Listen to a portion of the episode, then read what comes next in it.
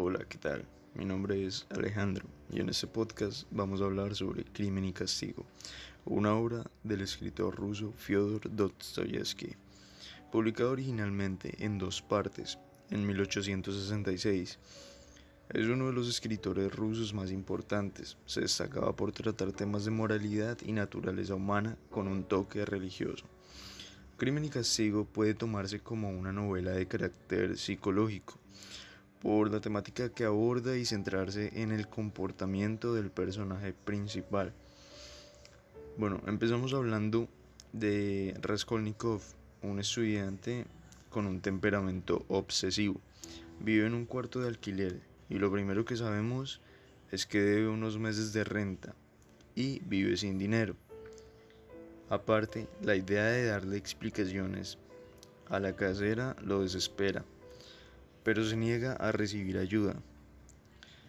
Es bastante curioso que el libro no sea relatado por él, ya que nos la pasamos leyendo sus pensamientos en toda la obra, los planes que hace y demás. Un plan macabro en particular, que será el que la saque del aprieto. Tanto así que hace un ensayo de este. Visita la casa de la anciana Liona Ivanova, una prestamista de los pobres, por decirlo así. Él empeña un reloj y ella le dice que ella le debe, pero lo acepta. Él va a examinar la casa y averiguar detalles, pero también porque necesita el dinero. Después de esto va a una taberna a ahogar sus penas y conoce a un amigo, Marmeladov, que tiene una vida pues llena de miseria y demás. Al finalizar ese encuentro lo acompaña a su casa y se da cuenta de las condiciones en las que vive. Al día siguiente, él recibe una carta de su madre que lo hace entrar más en su situación de desesperación por lo que se justifica para realizar el acto malévolo. Así que va a la casa de, y de Liona, pero pues ya esta vez con intenciones malvadas, por decirlo así, vestido con un abrigo y debajo un hacha. Pero, ¿será él capaz de cometer este acto? ¿De sacar a su familia de este problema? Solo podemos descubrir leyendo la obra Crimen y Castigo. Ya sabiendo de qué es la temática y cómo se aborda el libro, vamos ahora qué tiene de bueno. Como lo dije en un principio, esta es una novela psicológica, por decirlo así. Se basa en lo que piensa Raskolnikov, sus pensamientos, ideas, planes y demás. Toda esta exploración lo hace interesante por por ponernos en los zapatos de otra persona, de una manera en la que el autor lo hace sentir real. Cada uno de los personajes se sienten reales, lo cual nos ubica en dicha situación, como si fuéramos nosotros los que nos enfrentamos a la vida de Raskolnikov.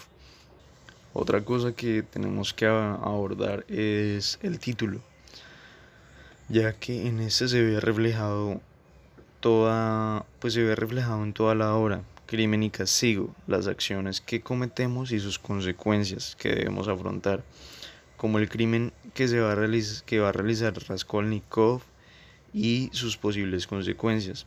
También, por ejemplo, Marmeladov y su vida llena de miseria, que pues como sabemos utiliza a su familia y pues prácticamente las deja sin dignidad solo para el favorecerse y vivir bien.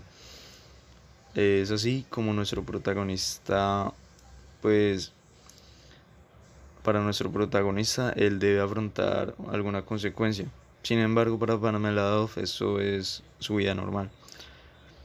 Todo eso es posible gracias a la, la narración tan detallada que hace el autor. Sientes como si estuvieras presente en el momento de la acción.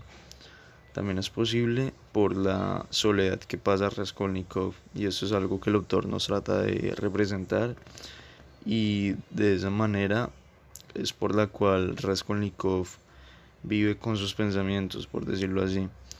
Es por eso que un mensaje claro de la obra es no tomar decisiones solo, la importancia de liberar nuestros pensamientos y no hundirnos en ellos.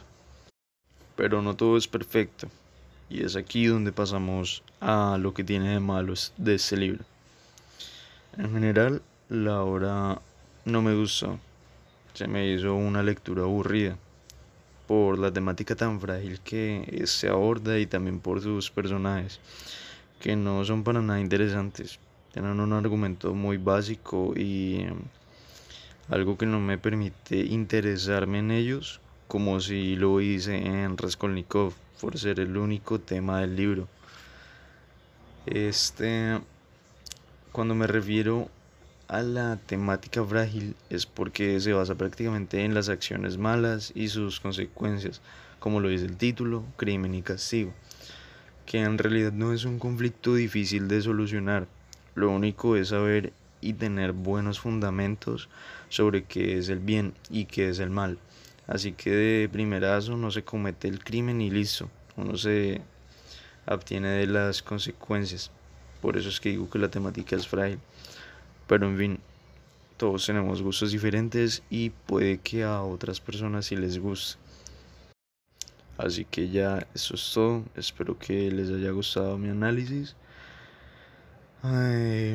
y pues muchas gracias por la atención prestada.